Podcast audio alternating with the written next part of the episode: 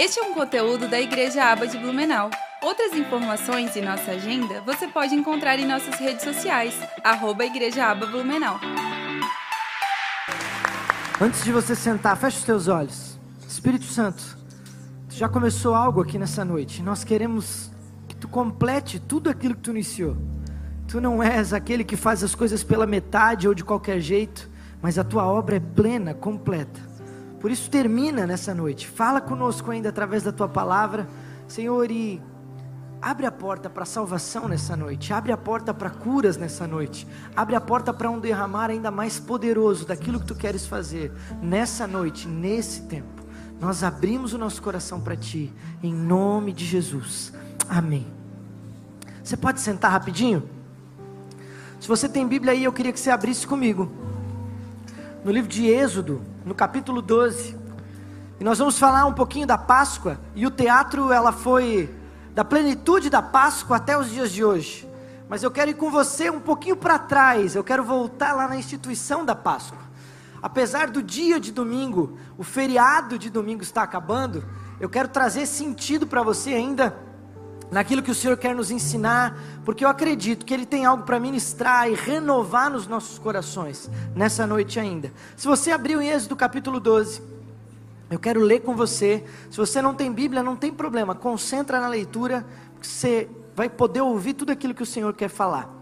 No verso 1 diz assim: O Senhor disse a Moisés e a Arão na terra do Egito: Este mês será para vocês o principal dos meses, será o primeiro mês do ano.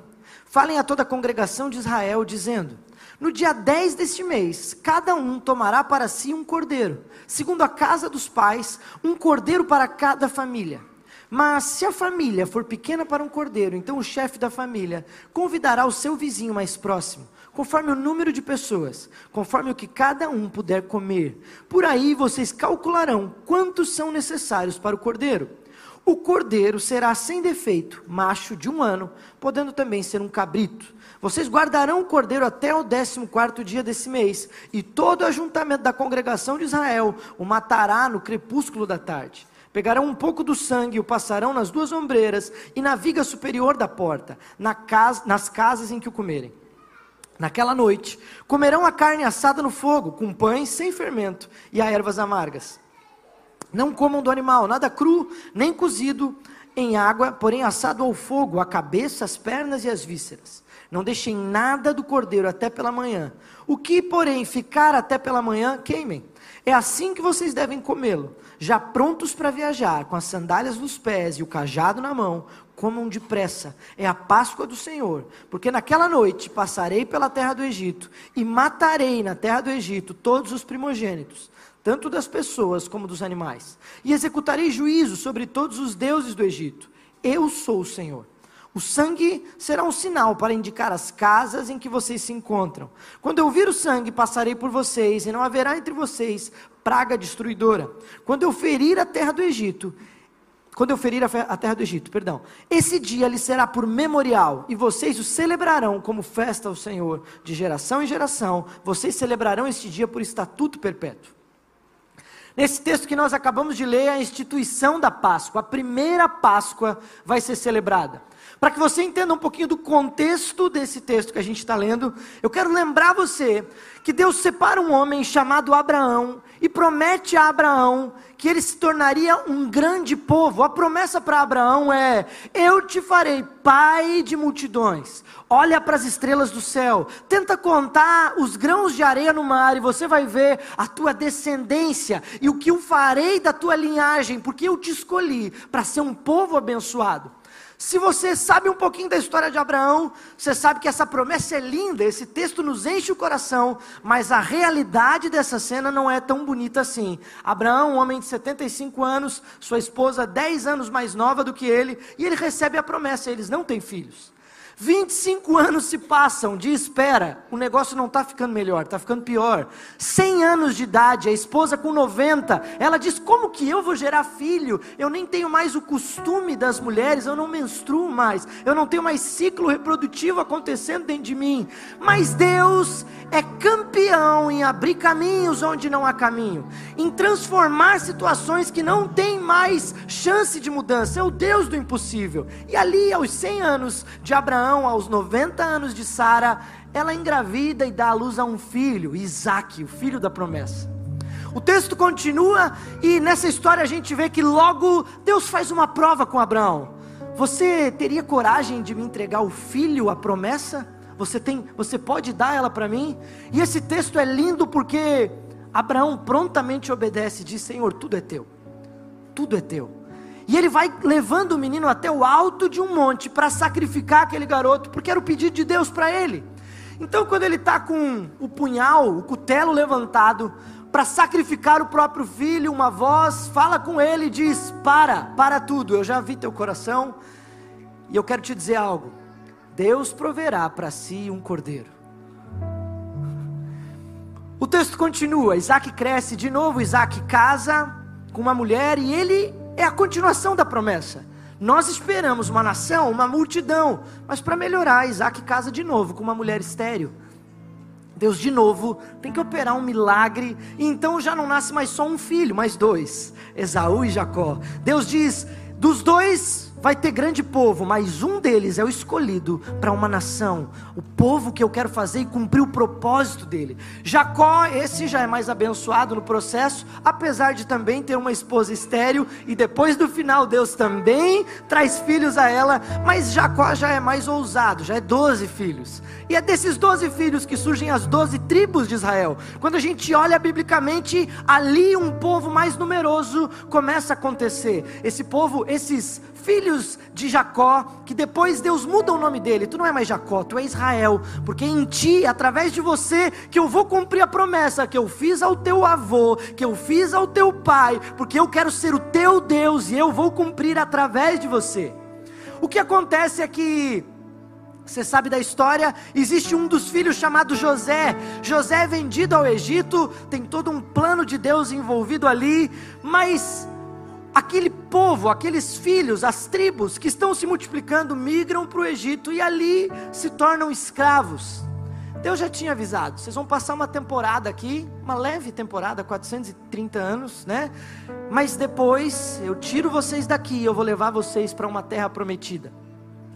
Quando a gente começa a ler o texto que a gente leu aqui agora, você está pegando 430 anos depois, um povo que foi feito escravo, mais do que isso, dentro do Egito, numa terra abençoada, se você for ler o texto, a terra de Gozen, uma terra que dentro do Egito era uma terra próspera, e aquele povo que era escravo crescia e prosperava mais do que o povo do Egito, a ponto do Egito ficar com medo. Cara, eles são escravos, eles, a gente nem dá comida direito, mas esses caras prosperam. E você sabe que naquele tempo muitos filhos era sinal de prosperidade. Então, quando a gente está falando desse povo prospera, é porque esse povo está tendo muitos filhos, eles estão crescendo. A gente tem que ficar de olho nesse povo. E então eles aumentam o jugo sobre Israel, eles aumentam o trabalho, a carga. Mas Deus tinha um plano. Deus levanta um homem, você sabe o nome dele, é Moisés. E Deus fala: Eu vou usar você para libertar o meu povo. Então, Deus usa ele nessa missão e dá a ele autoridade. Você vai poder chegar diante do Faraó e você tem autoridade para liberar coisas dos céus. Você tem poder para liberar coisas dos céus. E você sabe que na história nove pragas se sucedem ali. Tem desgraça de tudo quanto é lado: é mosca, é gafanhoto, é rã, é água de sangue, é úlcera. O pau está pegando no Egito, mas ainda assim o Faraó não quer liberar aquele povo. Eu não vou liberar vocês, vocês são fonte da nossa riqueza. Mas aí Deus diz: agora para, tem um intervalo aqui entre as nove e a décima praga, porque aqui agora eu quero dar uma instituição para vocês. A partir de hoje, algo vai acontecer e vocês vão comemorar isso de geração em geração. Então nós lemos o texto de Êxodo 12. Uma festa vai ser comemorada. E eu quero voltar para você aqui e pegar alguns pontos do texto que eu acho importante só para frisar junto com você. E depois a gente vê como é que a gente se encaixa nesse negócio. Mas o texto começa falando: escolham para si um cordeiro vai ser por família, cada família vai ter um. Se a família por um acaso é pequena e o cordeiro é muito, pode chamar o vizinho, se une ali. Mas esse cordeiro, ele tem características. Ele precisa ser um cordeiro macho de um ano, sem defeito, um cordeiro perfeito. Mais do que isso, diz que esse cordeiro precisa ser comido até o fim. E sabe uma coisa que me chama a atenção? O cordeiro, ele não poderia ser pego na de última hora, mas o texto diz: preparem já, desde o dia primeiro, a festa vai ser no dia 14, mas desde o dia primeiro, vão preparando esse cordeiro. Presta atenção aqui em algo. Quando eu e você olhamos para as Escrituras, nós vemos que há sim um cordeiro. O decorrer dessa história, até lá, até o final de tudo, diz que de ano em ano, de geração em geração, reis iam passando, e muitas vezes esses costumes foram sendo esquecidos. Até que um rei se levantava e diz: Nós não estamos comemorando a Páscoa. O rei Ezequias é um desses. Nós precisamos voltar a fazer o que o Senhor nos mandou fazer. Não podemos esquecer quem é o nosso Deus. Quando nós mantemos as tradições, quando nós mantemos aquilo que Ele nos pede, nós lembramos a quem pertencemos, quem é o nosso Rei. Isso vai passando de tempo em tempo, de novo, quando Neemias e Esdras chegam, eles têm que de novo instaurar a comemoração da Páscoa, porque eles haviam esquecido. E sempre havia Estou marcando o tempo aqui que hoje eu estou sem TVzinha, então está no meu celular aqui. Sempre havia essa comemoração. Agora, eu quero que você preste atenção em outra situação do texto. O sangue. Eles tinham que pegar, e essa primeira foi marcada por algo diferente. Vocês vão pegar o sangue desse cordeiro e vocês vão marcar os umbrais das portas nas laterais e em cima, e toda casa que for marcada pelo sangue é uma casa protegida pelo Senhor. O anjo da morte não entrará ali. Mas se vocês não obedecerem, vocês estão sujeitos à a, a, mesma consequência do que o Egito vai passar. Terceira coisa que me chama a atenção é que o texto diz: comam de prontidão, sandálias nos pés, cajados nas mãos, mala pronta, porque ao amanhecer nós vamos dar no pé. Não se desviem, não desvia do propósito. Não é uma festa normal. É uma festa para ser comemorada de prontidão, de vigilância. Quarta coisa que me chama a atenção é porque o texto diz que é uma noite de juízo. Aquele povo que tanto escravizou e fez mal a Israel, ali naquela noite seria julgado, um julgamento iminente. Enquanto um povo sorria e se alegrava com a liberdade, outro povo se, alegra, se, se entristecia com juízo e morte. Mais do que isso, ele diz: é um memorial. Você pegou isso comigo. Na sexta coisa que eu quero falar com você, eu quero que você olhe para um povo que era escravo, estava se tornando livre até então escravos e agora de uma noite para outra, de repente a promessa está se cumprindo. Junto com o amanhecer, a nossa liberdade está surgindo. Nós seremos livres, nós vamos ser o povo do Senhor. E por último, não está no, no texto que nós lemos, mas nós falamos de que esse povo tem que sair, deixa para trás o Egito, e não é simples assim. Queridos, se vocês quiserem dar uma olhadinha nas crianças para não distrair o povo. Não é simples assim, eles saem em direção ao Egito, mas para trás o próprio Egito já começa a persegui-los. E eles têm que, para chegar no lugar que eles precisam, eles lidam com um desafio simples, pequeno. Tem que atravessar um mar. Como é que a gente atravessa o mar? Acabou para nós, o sonho estava tão bonito. Nós vamos morrer, eles já estão vindo atrás de nós, não temos mais para onde ir. Mas você sabe que Deus é campeão em abrir caminho onde não existe caminho em abrir porta onde não existe porta, em fazer o impossível. Então, ele diz para Moisés: fala para esse povo marchar, dá ordem. E eles começaram a caminhar, o mar se abre.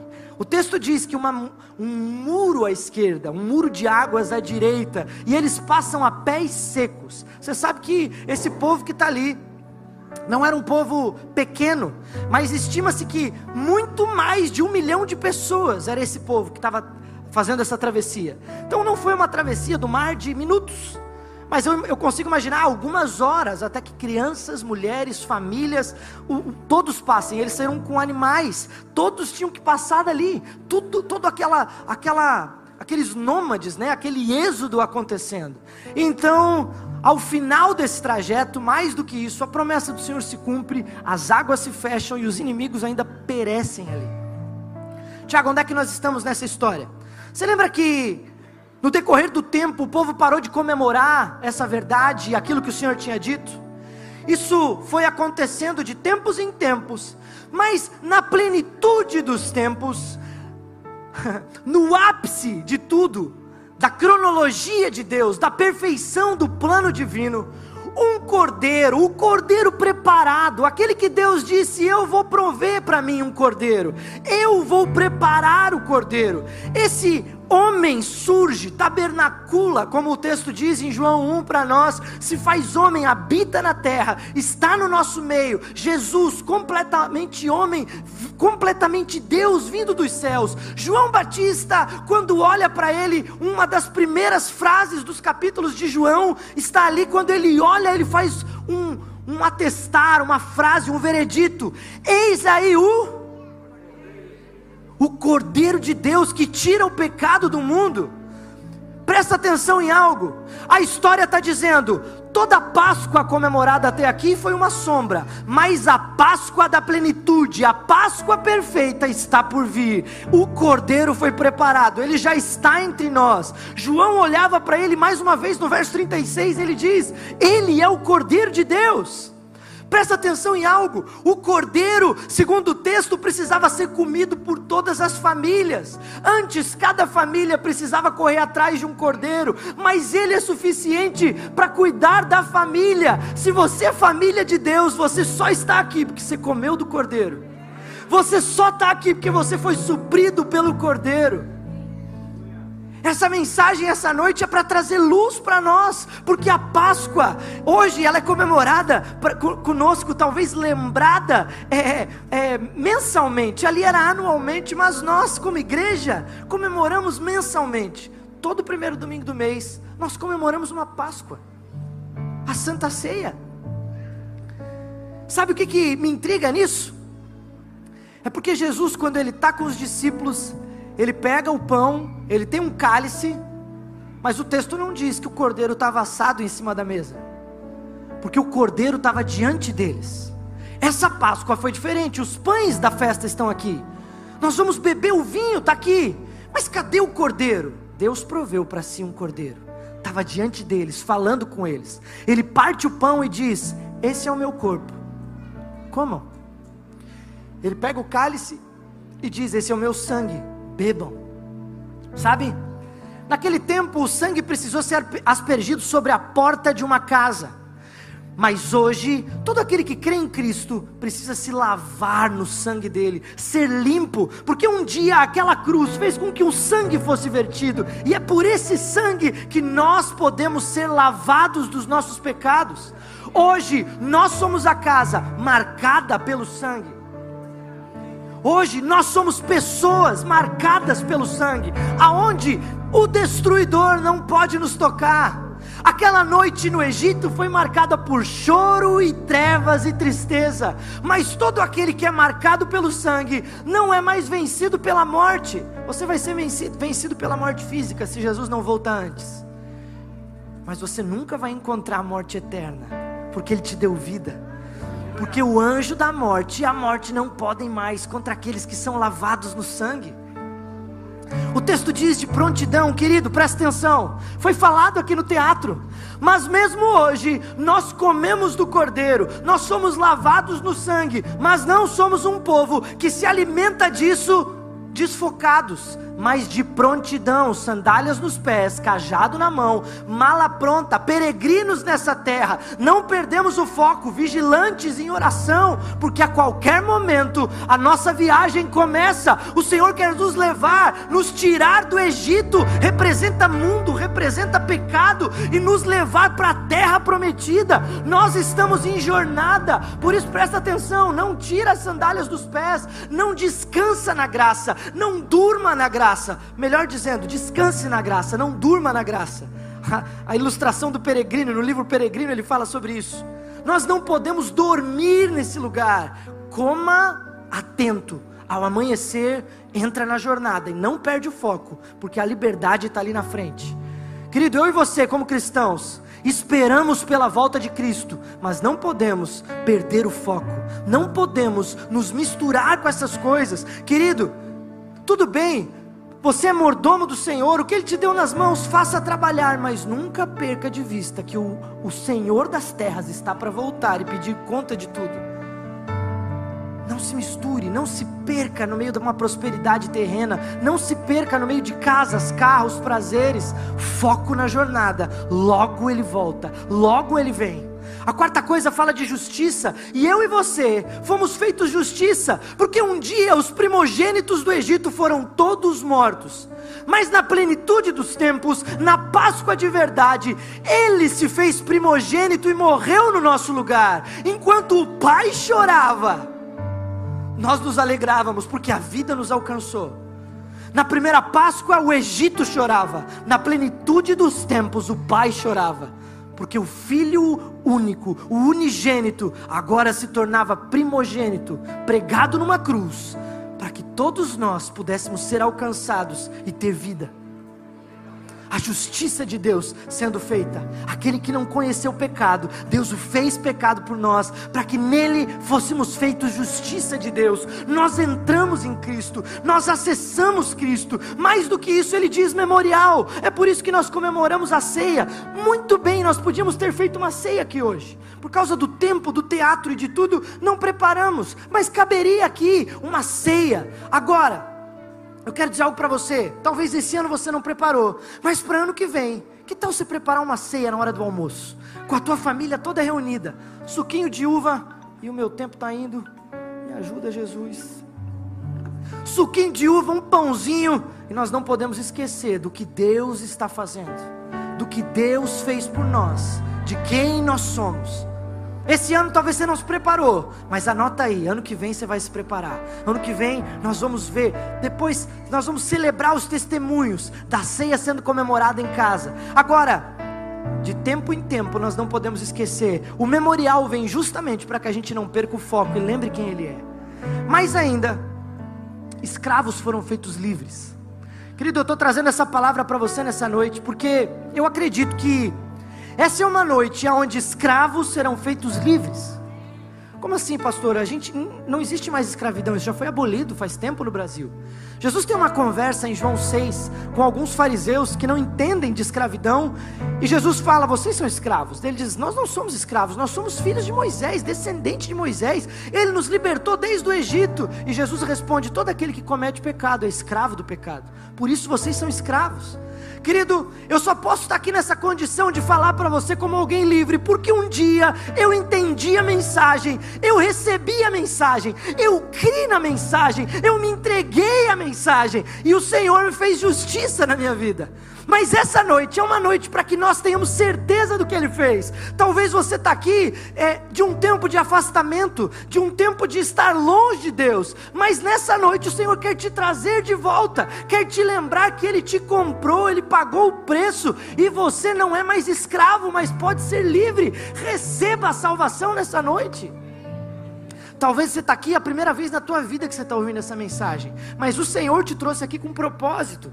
Você assistiu todo esse teatro e tudo está falando com você, porque Ele quer te libertar da escravidão. Agora, assim como aquele povo, nós nos damos com uma situação. Tudo bem. Sai, saímos, quero sair desse Egito, quero sair desse lugar de pecado, de mundo que é o que o Egito representa, e eu quero ir para esse lugar que tu está falando, pastor. Mas nós lidamos com uma situação, há um mar diante de nós, e é impossível atravessar. Porque se você pensar bem, como que alguém pode abrir um mar, pode abrir um caminho para vencer o pecado? O salário do pecado é a morte. Todos nós estávamos condenados à morte. Mas as Escrituras dizem, o próprio Cristo se apresenta: fiquem tranquilos, eu sou o caminho.